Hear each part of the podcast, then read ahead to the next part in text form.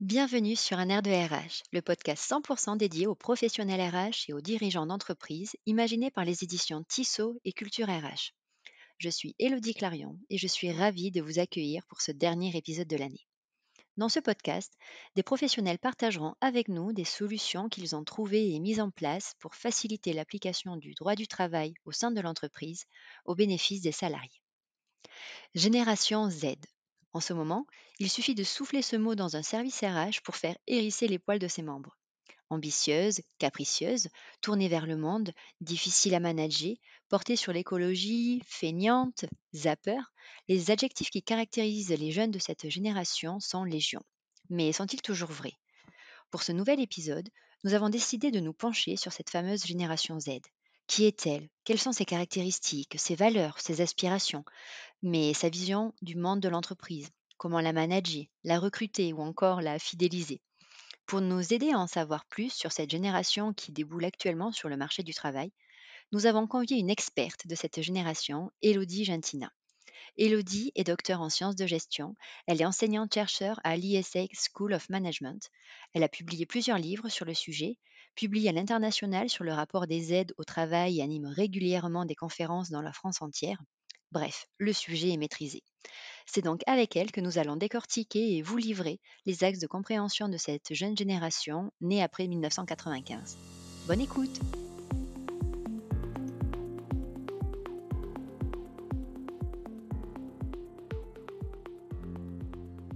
Bonjour Elodie. Bonjour.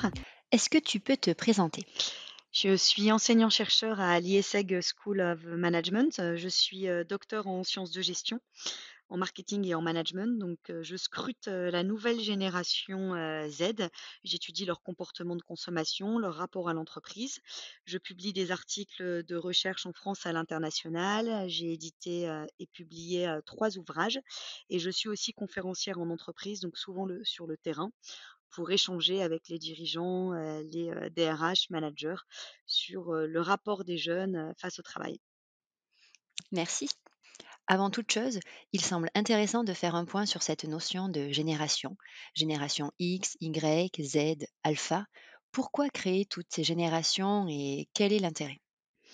Il est clair aujourd'hui que plusieurs générations se superposent, les baby boomers, les millenniums, la génération Z. Les termes se multiplient pour identifier des groupes au sein des sociétés occidentales et désigner des, ensembles d'individus du même âge qui partagent des pratiques, des expériences communes et qui sont différentes de celles et de ceux qui les ont précédés. Alors, l'idée de génération peut désigner un âge de la vie autour du passage à l'âge adulte plus généralement. Ça peut être aussi une cohorte de naissance, c'est-à-dire l'ensemble de personnes qui sont nées la même année ou les membres, souvent les descendants d'une même famille. quand on utilise le terme de génération, il faut prendre un peu de recul sur ce thème parce que l'âge ne suffit pas à définir la génération. Il est vraiment très important de comprendre tout le contexte sociétal dans lequel s'imbrique la notion de génération. Les crises, les guerres, les révolutions, les grands bouleversements historiques vont conduire très souvent à l'émergence de, phénomènes générationnels. Ce sont des, événements qui sont fondateurs et qui donnent naissance à une génération.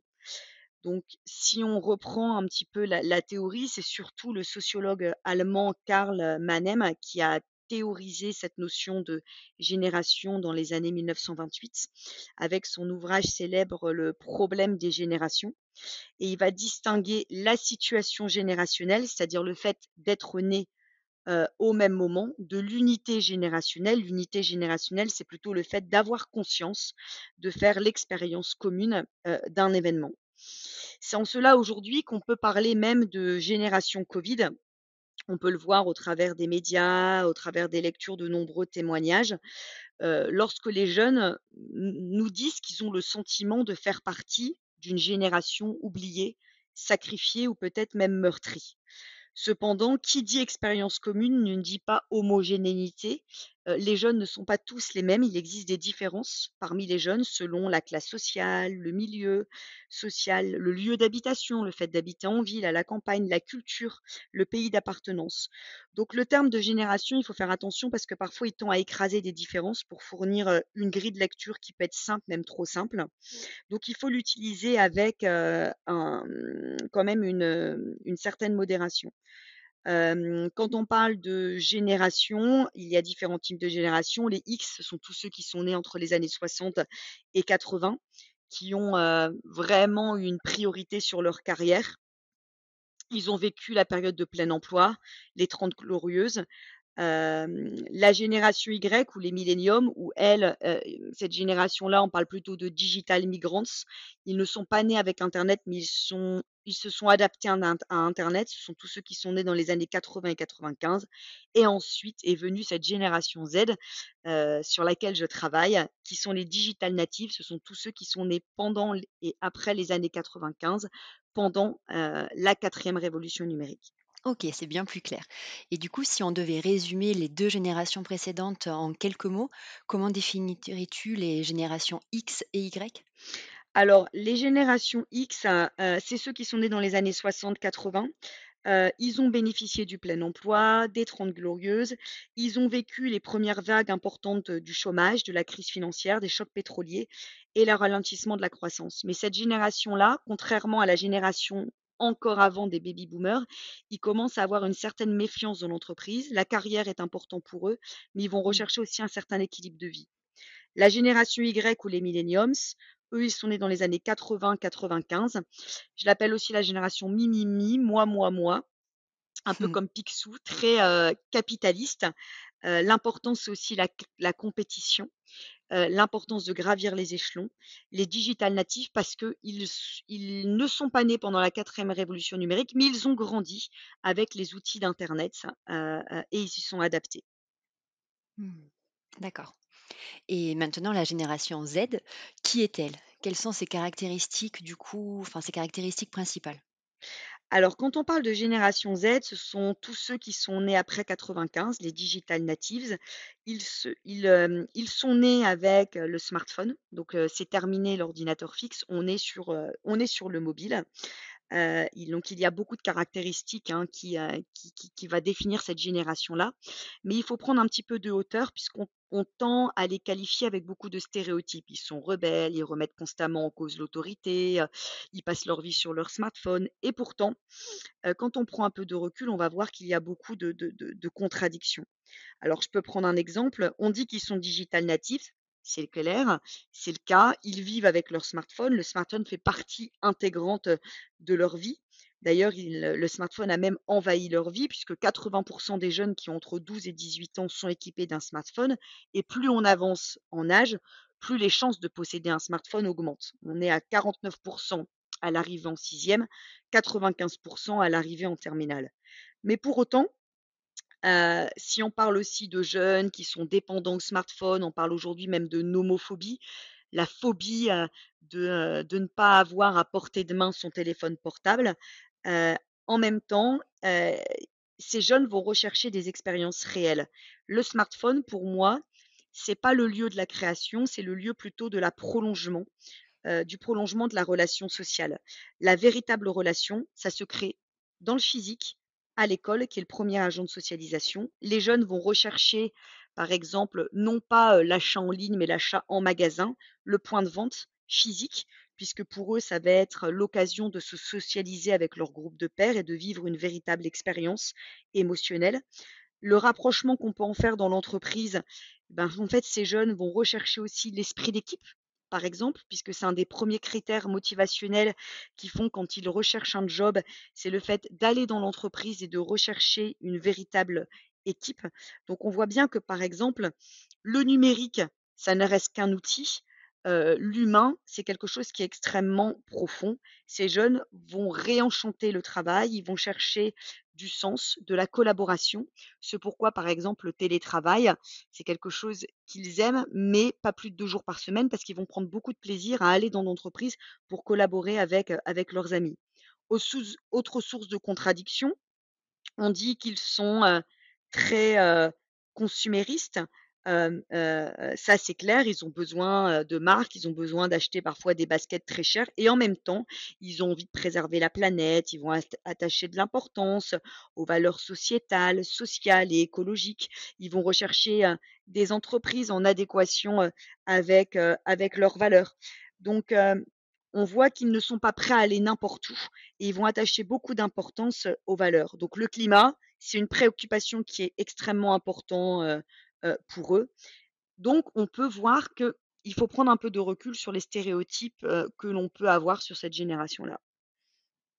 Et est-ce qu'ils sont aussi zappeurs qu'on peut les décrire? Alors voilà un autre stéréotype, hein, heu, on dit, et on les définit, c'est vrai, comme, heu, zappeurs, c'est-à-dire, adeptes du changement permanent et qui sont très sur le court terme. C'est la réalité.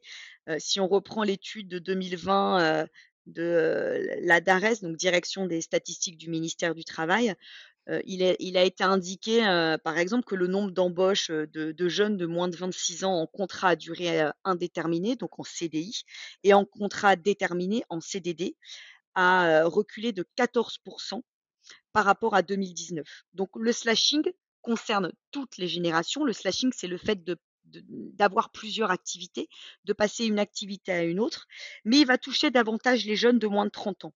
39 % heu, des jeunes de moins de 30 ans vont aller faire du slashing, donc vont avoir plusieurs activités et pas un seul métier, contrairement, aux plus de 60 ans, où le slashing concerne que 19 % des plus de 60 ans. Donc d'après une étude aussi que j'ai réalisée, puisque je suis souvent sur le terrain auprès des jeunes pour mener des études et comprendre qui ils sont et quels sont leurs rapports au quel est leur rapport au travail. J'ai mené une étude il y a 2 ans auprès de 2 500 jeunes entre 15 et 20 et 25 ans et un tiers d'entre eux m'ont dit qu'ils envisageaient de cumuler 3 activités au plus et 73 % d'entre eux ont revendiqué le besoin d'autonomie dans les horaires, donc cette quête de, de flexibilité.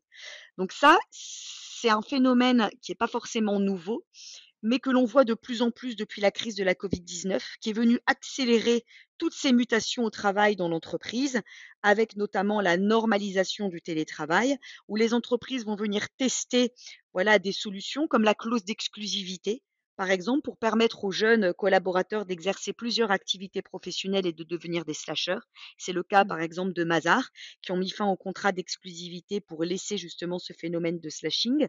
Donc les aides vont, faire en fait, ils vont rechercher un un art de vivre en recherchant des aventures dans leur futur métier. Ils vont rechercher des missions à court terme plutôt qu'un métier. Le terme de slasher, c'est pas un épiphénomène, on est vraiment sur un phénomène profond. On le voit, avec l'aspiration, de cette quête de de d'équilibre de vie, vie pro, vie perso. Pour 65 % des jeunes, ils vont rechercher cet équilibre de vie, donc le travail n'est plus au centre de leur vie et si le terme de slasher avait peut-être une connotation négative, voilà, en lien avec sapeur non fidèle, on peut aussi se poser la question qu'aujourd'hui, le terme de slasher peut prendre une autre forme qui renvoie plutôt à la volonté de diversifier ses expériences professionnelles. La notion de plan de carrière est remis en cause et on peut se poser aussi la question si les aides, nos jeunes, ne contribuent pas au développement même d'une nouvelle forme de fidélité, une fidélité qui serait peut-être plus sociale et plus collaborative que la fidélité même à l'entreprise. OK, donc si je comprends bien, ce qui différencie la génération Z des 2 générations précédentes, c'est ça va être plutôt leur rapport, heu, leur rapport à l'engagement, la fidélité qui prend une autre forme face au phénomène de slashing et ce besoin de quête de sens, d'alignement, heu, notamment avec leurs valeurs.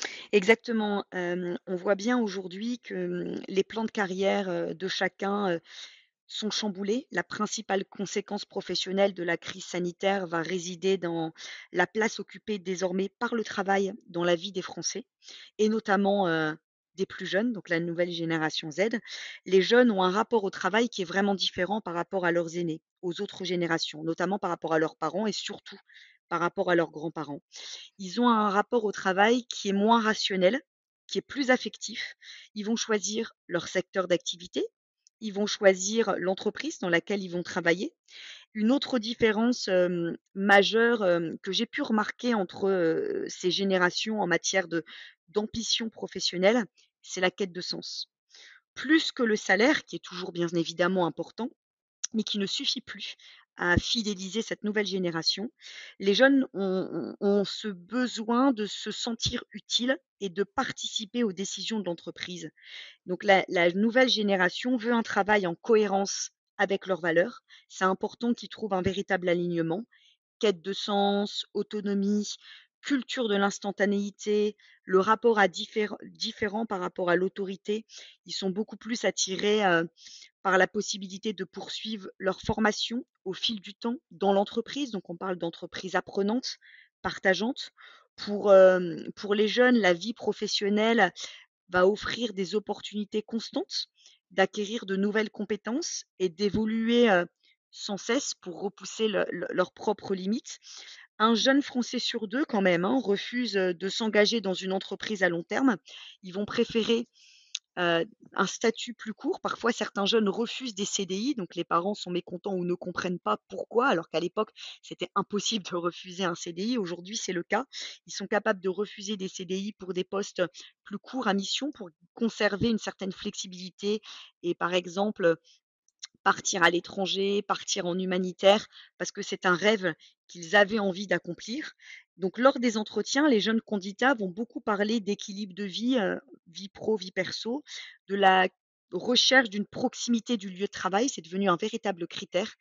Ils vont regarder le lieu de travail euh, et la distance entre leur lieu de travail et leur lieu d'habitation. Et ça, c'est devenu un critère prioritaire qu'on ne retrouvait pas avant. Eh bien, merci beaucoup pour cette première approche. On comprend mieux en effet qui sont et quelles sont leurs aspirations. Du coup, maintenant, ce qui va nous intéresser, notamment pour les professionnels RH qui nous écoutent, c'est leur vision, leur vision du monde de l'entreprise. Comment les jeunes qui composent la génération Z voient-ils le marché du travail, ce monde de l'entreprise? Alors vous verrez, hein, c'est difficile de répondre à cette question très globale parce qu'en fait, il est important de prendre des thématiques. Moi, quand je mène des conférences, j'échange avec des managers et des dirigeants d'entreprise qui ont différentes problématiques. Certains ont des problèmes d'attractivité, leur, marque employeur est vieillissante et ils me disent: «On n'arrive pas à recruter et à attirer». D'autres, au contraire, me disent: «Nous, on sait attirer, on sait recruter, par contre, on ne sait pas garder nos jeunes talents. On a un gros problème pour les engager et les fidéliser».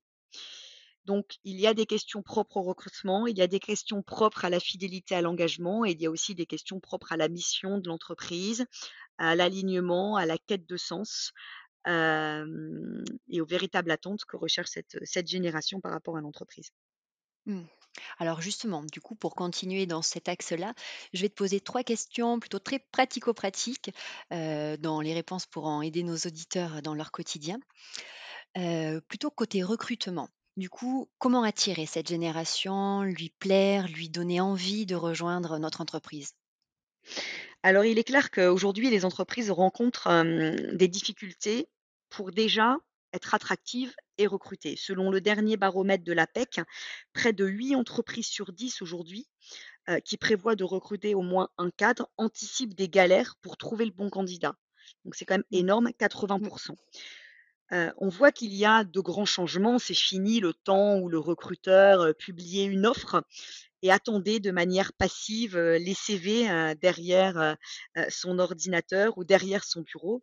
Le rapport de force aujourd'hui a changé et les jeunes candidats sont beaucoup plus sélectifs, aujourd'hui par rapport à avant. Donc les recruteurs doivent sortir des schémas classiques, des offres d'emploi pour adopter des techniques, qui sont plus innovantes, qu'on appelle les inbound recruiting, qui sont des techniques RH empruntées, hein, heu heu, au domaine du marketing.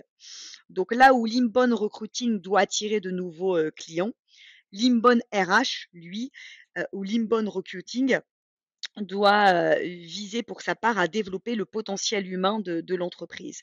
Donc pour attirer la nouvelle génération, les recruteurs ont tout intérêt à travailler sur un parcours candidat personnalisé, au même titre en fait, hein, qu'un parcours client, en magasin, en mettant l'accent sur l'information et le contenu avec 4 maîtres mots qui sont très importants. Comment attirer? Comment, attirer et séduire? Comment recruter? Comment convertir? Et comment fidéliser? Donc les jeunes, aujourd'hui, jugent très souvent que le processus de recrutement est trop long. 87% des jeunes qui ont entre 15 et 25 ans possèdent un smartphone aujourd'hui, donc ils sont dans l'immédiateté Heu, ils sont dans, heu, dans une société qui est très pressée et ils se connectent en permanence. Donc s'ils jugent que le processus de recrutement est trop long, plus de 15 minutes, ils tendent à abandonner le processus de recrutement puisqu'ils se disent: «Bah, ça me donne déjà l'image d'une entreprise où il y aura beaucoup de process et donc ce sera, heu, ce sera long et ça me donne pas forcément envie d'y aller». Donc moi, je recommande, aux, aux RH, aux managers, aux entreprises d'aller là où les jeunes vont, c'est-à-dire sur les mobiles et sur les réseaux sociaux, tout d'abord.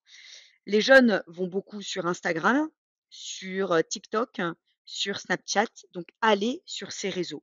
Sur Insta, par exemple, Deezer a créé un compte et heu, Deezer interagit avec des candidats potentiels via des stories. Donc ça, c'est quelque chose qui marche bien. Snapchat, il faut quand même savoir aujourd'hui que 75% des jeunes de moins de 22 ans utilisent Snapchat et donc aujourd'hui, Snapchat est même devenu une plateforme de recrutement à part entière, hein. On a j'ai plein d'exemples. Il y a l'exemple d'AXA qui va utiliser Snap, heu, afin de recruter. McDonald's qui a lancé une campagne Snap Application en 2017 aux États-Unis, heu, en demandant à des jeunes, de de de d'envoyer des courtes vidéos d'eux-mêmes pour les recruter. TikTok Mmh. et Pôle emploi, se sont aussi associés pour créer Mission emploi, donc il y a un espace dédié à la recherche d'emploi et de formation pour aider les jeunes, à, s'insérer. Les entreprises utilisent même aujourd'hui des applis de rencontres comme Tinder, c'était le cas d'Amazon, qui ont, heu, qui a utilisé l'appli, Tinder pour recruter des ingénieurs, pour son service, iCloud. Deloitte a créé aussi une chaîne, vidéo sur YouTube, Day in the Life, pour permettre, justement aux candidats d'avoir un aperçu des coulisses de l'entreprise, parce que les les jeunes ont envie de savoir où ils vont travailler, comment ça se passe et donc, ils ont envie de connaître les stories en entreprise. Donc il il est important d'aller dans l'ère du numérique puisque ces jeunes privilégient toutes les messageries instantanées et et les réseaux sociaux. Les chatbots, c'est quelque chose aussi qui marche bien. Aujourd'hui, il y a beaucoup d'entreprises, Vinci, Mazars, La Poste, Adecco, qui ont lancé leurs propres chatbots pour, heu, recruter les jeunes et apporter des réponses très rapides. Mais attention, puisque paradoxalement, face au mode de recrutement qui tend à se digitaliser avec l'intelligence artificielle, même aujourd'hui les métavers, on est face aussi à une réhabilitation des fondamentaux qui est l'humain. Donc si la nouvelle génération est ultra connectée, on sait que 80% des jeunes préfèrent se présenter devant un employeur lors du processus de recrutement plutôt qu'en virtuel. Donc on voit bien ici, on retrouve justement cet effet, heu, de paradoxe. Ils sont connectés et en même temps, ils ont besoin d'authenticité et d'aller dans l'entreprise. Donc les leviers de motivation, heu, des, heu, nouveaux candidats changent. L'important pour eux, c'est l'esprit d'équipe, c'est le sentiment d'utilité dans leur mission et donc c'est important de mettre l'accent sur l'humain, sur le candidat dans les processus de recrutement, en allant sur des entretiens collectifs, en allant sur la gamification, en allant sur des jeux de rôle en faisant des entretiens, non pas avec les RH, mais le jeune a envie de rencontrer, l'équipe. Donc on voit bien que la digitalisation d'un côté, mais l'importance de continuer les recrutements, en présentiel, en entreprise, demain pour, heu, pour les entreprises. Mmh, très intéressant. Je crois qu'on a tous, intérêt à faire évoluer nos processus de recrutement alors. Exact. Et mmh, côté management plutôt, quelle approche doit avoir un manager? Quelle posture, il doit adopter généralement? Alors voilà, on voit que le statut des jeunes a évolué. C'est le cas dans la famille où les jeunes prennent de plus en plus de place et vont venir influencer leurs parents, puisqu'on est sur des stratégies, voilà, plutôt égalitaires. Aujourd'hui, les jeunes, voilà, tendent à s'émanciper. Ils ont envie d'être reconnus comme de Mmh. véritables personnes et comme des consommateurs à part entière au même titre que l'adulte, hein, qui est doté d'une certaine autonomie. Ça, on le voit dans dans la famille et on va aussi le voir dans l'entreprise. Alors bien que les parents restent les premières personnes de référence pour les jeunes, ces derniers ne reconnaissent plus l'antériorité et l'expérience des parents comme des valeurs sûres et vont venir même contester enfin l'autorité des anciens. Les parents, les professeurs, heu, l'école, les managers, l'État, tout ce qui est propre à la société solide. Donc d'une manière plus globale, ce que je veux dire, c'est que les aides sont très à l'aise avec les technologies du numérique et donc ils vont se créer de nouvelles règles et de nouveaux codes, tandis que les parents vont chercher à s'approprier ces nouveaux objets. Donc puisque les jeunes ont l'information à portée d'écran, à portée de clic, les jeunes vont remettre en cause le savoir, les connaissances et l'autorité des anciens, les parents, les professeurs, les managers, les entreprises, au profit d'une autre source d'information qui est Internet et les réseaux sociaux numériques. Donc cette remise en cause de l'autorité, cette revendication de cette autonomie et de cette liberté, comment elle peut être vécue en entreprise? Les organisations d'aujourd'hui, est-ce qu'elles peuvent encore fonctionner, sous des modèles, traditionnels anciens? Comment l'entreprise peut aussi s'adapter aux nouvelles attentes, de ces jeunes qui sont portés par la transformation digitale?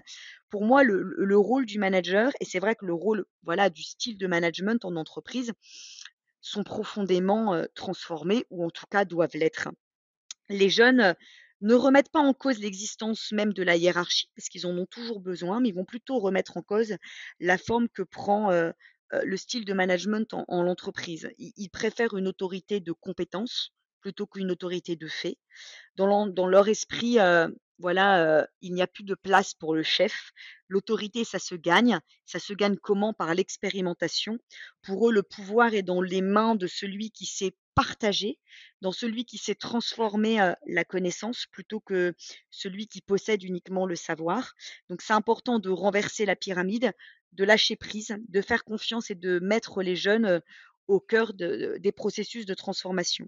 Donc les entreprises qui sont vraiment attractives pour les jeunes sont des entreprises qui sont, heu, s plutôt des entreprises sous des formes de modèles agiles, où on voit que les jeunes ont besoin malgré tout toujours d'un chef et énormément de feedback, mais pour eux, le chef, c'est celui qui est empathique, c'est celui qui est inspirant et j'aime bien moi parler aussi un petit peu du management, par le vide organisé. C'est-à-dire que si on est sur le management par le vide tout court, ça ne marche pas parce que les jeunes ont besoin d'une figure d'autorité. Donc ils ont besoin d'une figure d'autorité, mais qui est différente. On est passé d'une autorité de fait à une autorité beaucoup plus relationnelle. Donc aujourd'hui, on le voit d'ailleurs dans les familles, l'o l'obéissance n'est plus plus exigée par les parents comme une évidence. Les parents vont plutôt aller sur, la la qualité des relations avec leur enfant. On va aller sur des stratégies de négociation, faisant appel à l'intelligence de l'enfant plutôt qu'à une autorité exacerbée. Bah, c'est exactement pareil dans l'entreprise à force d'entendre leurs parents, qui leur disent: «Fais ce que tu aimes dans la vie», les jeunes qui se retrouvent dans l'entreprise vont se dire aussi: «Bah, on m'a souvent dit: "Fais ce que j'aime dans l'entreprise", donc qu'est-ce que j'ai envie de faire?» j'ai envie d'un manager qui soit, crédible, qui soit légitime et pour ça, il doit être empathique et inspirant et donc on va passer, heu, à un manager qui est un manager qui est plutôt un manager coach. D'ailleurs, même moi, en tant que professeur, heu, ma posture a changé, hein. C'est terminé les PowerPoint de 3 heures avec nos étudiants où on était uniquement le sachant. Aujourd'hui, heu, pour, voilà, que que nos jeunes étudiants nous écoutent, on doit être plutôt un professeur coach à l'écoute en travaillant sous des formes de de de de de de de mode plutôt, projet. Donc aujourd'hui, on est même sur une autre figure d'identification, hein. Un bon manager, c'est celui qui sait expérimenter, c'est celui qui est à l'écoute, c'est celui qui est empathique, c'est celui qui va développer ce qu'on appelle des soft skills. Et donc, les qualités essentielles requises d'un manager pour les jeunes, c'est justement cette capacité à écouter, cette capacité à fédérer, c'est cette capacité à à travailler en équipe, en cohésion et donc le manager va devoir travailler, là-dessus. Faire des sorties avec ses groupes, des excursions, des déjeuners, des dîners, des séances collectives. Comment générer, toute une communauté, puisque ces jeunes vont rechercher une communauté et ils vont rechercher de la reconnaissance existentielle. C'est difficile ça aussi pour un manager, la reconnaissance existentielle, c'est la reconnaissance sur l'humain et donc le manager va devoir faire beaucoup de feedback avec les jeunes parce que les jeunes ont besoin d'être reconnus et ont besoin de se sentir aimés. C'est aussi ça le management par les émotions, par les soft skills.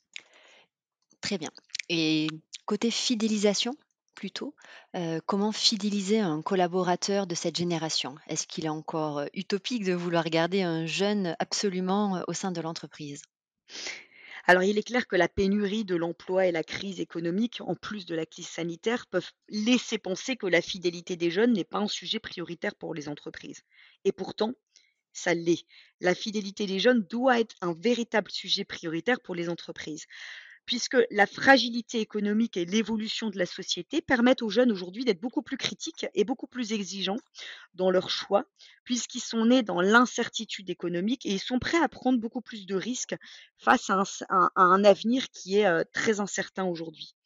Donc, alors que les générations précédentes, les baby boomers, la génération X étaient attachés à la sécurité de l'emploi et à la fidélité de l'employeur. Ils avaient en quelque sorte une sorte de, loyauté envers l'entreprise. Les jeunes euh, intègrent dès la fin de leurs études qu'ils auront plusieurs vies professionnelles au cours de leur carrière. Et euh, ils sont même tout à fait d'accord pour être beaucoup plus polyvalents et accepter euh, plusieurs missions très diverses en même temps. Donc avec l'arrivée des aides en entreprise, je dirais qu'on passe d'une fidélité absolue et subie à une fidélité choisie. L'entreprise n'est plus un lieu de travail, mais elle doit devenir un lieu de vie euh, au sein duquel les jeunes vont venir s'épanouir en présence de leur communauté. Donc en d'autres termes, la fidélité à l'entreprise n'est plus liée à la peur de perdre son emploi, qui était plutôt une dimension négative. Avant, on restait dans l'entreprise et on acceptait les contraintes. Aujourd'hui, on reste dans l'entreprise puisqu'on est heureux. Donc on est plutôt sur une, dimension positive de la fidélité. Autre point important, euh, la fidélité absolue et subie s'est transformée aujourd'hui en une fidélité choisie. La fidélité à l'entreprise a laissé place à une fidélité qui est sociale, voire même collaborative. Donc c'est de quoi remettre aussi en question toutes les politiques de fidélisation RH qui sont très euh, traditionnelles centré aussi sur voilà, le salaire, sur les, besoins matériels. Aujourd'hui, ça ne suffit plus. Il faut aller sur de la fidélité collaborative et sociale. Donc j'ai écrit aussi un article sur la fidélité, infidélité, zapper et slasher, les aides et l'émergence d'une nouvelle forme de fidélité employeur qui a été publié là très récemment dans la revue de, gestion des ressources humaines, dans laquelle j'ai réalisé plus de 20 entretiens en profondeur avec des jeunes, mais aussi des RH et des managers, pour comprendre toutes les dimensions de la fidélité des aides à l'entreprise. J'ai écrit cet article avec Aurélie Leclerc et Aurélie Leclerc et, Véronique Powell, donc mes deux collègues à l'IESEG, et on a montré que la fidélité chez les jeunes prend toute une autre forme. Aujourd'hui en entreprise, on est sur une, une fidélité qui est sociale, on est sur une fidélité qui est collaborative, l'importance du vivre ensemble.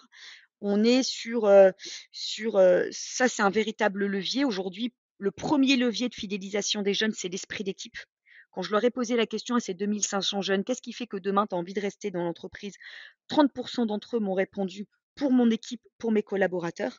Donc là, c'est important d'aller là-dessus en entreprise importance d'aller sur le sentiment d'appartenance. C'est le cas, par exemple, d'une entreprise aux États-Unis, Undercurrent, qui est une agence américaine en marketing spécialisée dans la marque et dans l'expérientiel, qui a mis à disposition de ses salariés une, une cagnotte de 400 dollars par trimestre pour permettre justement aux membres de leur équipe de pratiquer des activités ensemble en dehors du travail, du sport, des loisirs, de la musique. Il faut aller sur des rétributions qui sont qualitatives, le sens et l'intérêt du travail. il faut aller sur les soft skills, tourner vers l'écoute, l'empathie, la capacité à transmettre aux autres. Ça, c'est aussi des moteurs de l'innovation et qui sont changements importants dans, dans l'entreprise. Donc l'entreprise doit proposer davantage de formations aussi en interne pour aider les jeunes à développer leurs soft skills qui ne font pas justement partie de, leur mission, mais qui peuvent permettre justement de mieux exercer leur mission.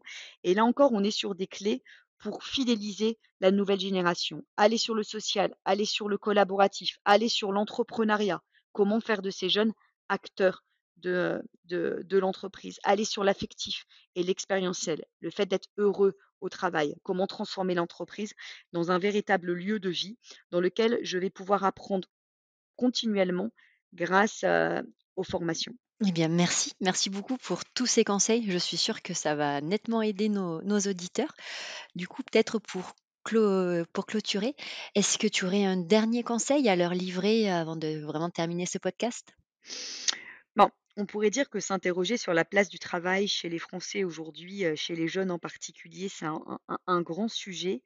En en en 1990, heu, comme l'a rappelé la fondation Jean Jaurès, 60% des Français en activité estimaient que le travail était très important dans leur vie. Aujourd'hui, on n'est plus qu'à 24 donc on peut se poser la question, quelle est la place encore du travail dans la vie des Français et en particulier chez les jeunes? Avant, la réussite reposait en grande partie sur le travail, qui occupait une place grandissante dans la vie d'un individu. Il y avait même un devoir de loyauté qui était très fort envers l'entreprise, qui embauchait un, collaborateur. Le collaborateur se, faisait le devoir même de rester dans l'entreprise et d'accepter tous les contraintes par devoir de loyauté et de reconnaissance. Aujourd'hui, on est loin de cela. Les jeunes ne placent plus le travail dans la priorité de leur vie. Ils ont d'autres centres d'intérêt, la famille, les sorties, le sport et aussi le travail. Donc j'appelle aussi ça l'entreprise archipel. Voilà, on a plusieurs centres d'intérêt et le travail en fait partie. Donc l'important pour eux, c'est de pas uniquement réussir dans le travail, mais de réussir pleinement et tout court leur vie. Très intéressant. Eh bien, merci beaucoup. Avec plaisir, merci à toi et merci à vous. Eh bien, au plaisir d'échanger à nouveau. Je te souhaite une bonne journée. Bonne journée.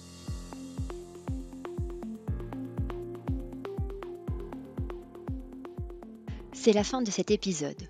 Quant à moi, il ne me reste plus qu'à vous souhaiter d'excellentes fêtes de fin d'année, en espérant que cet échange avec Elodie Gensina vous a apporté toutes les réponses que vous vous posiez sur cette génération Z. N'hésitez pas à partager ce podcast avec vos collègues ou amis qui pourraient être intéressés. Merci à vous de nous avoir écoutés et je vous donne rendez-vous l'année prochaine pour de nouveaux épisodes. Prenez soin de vous.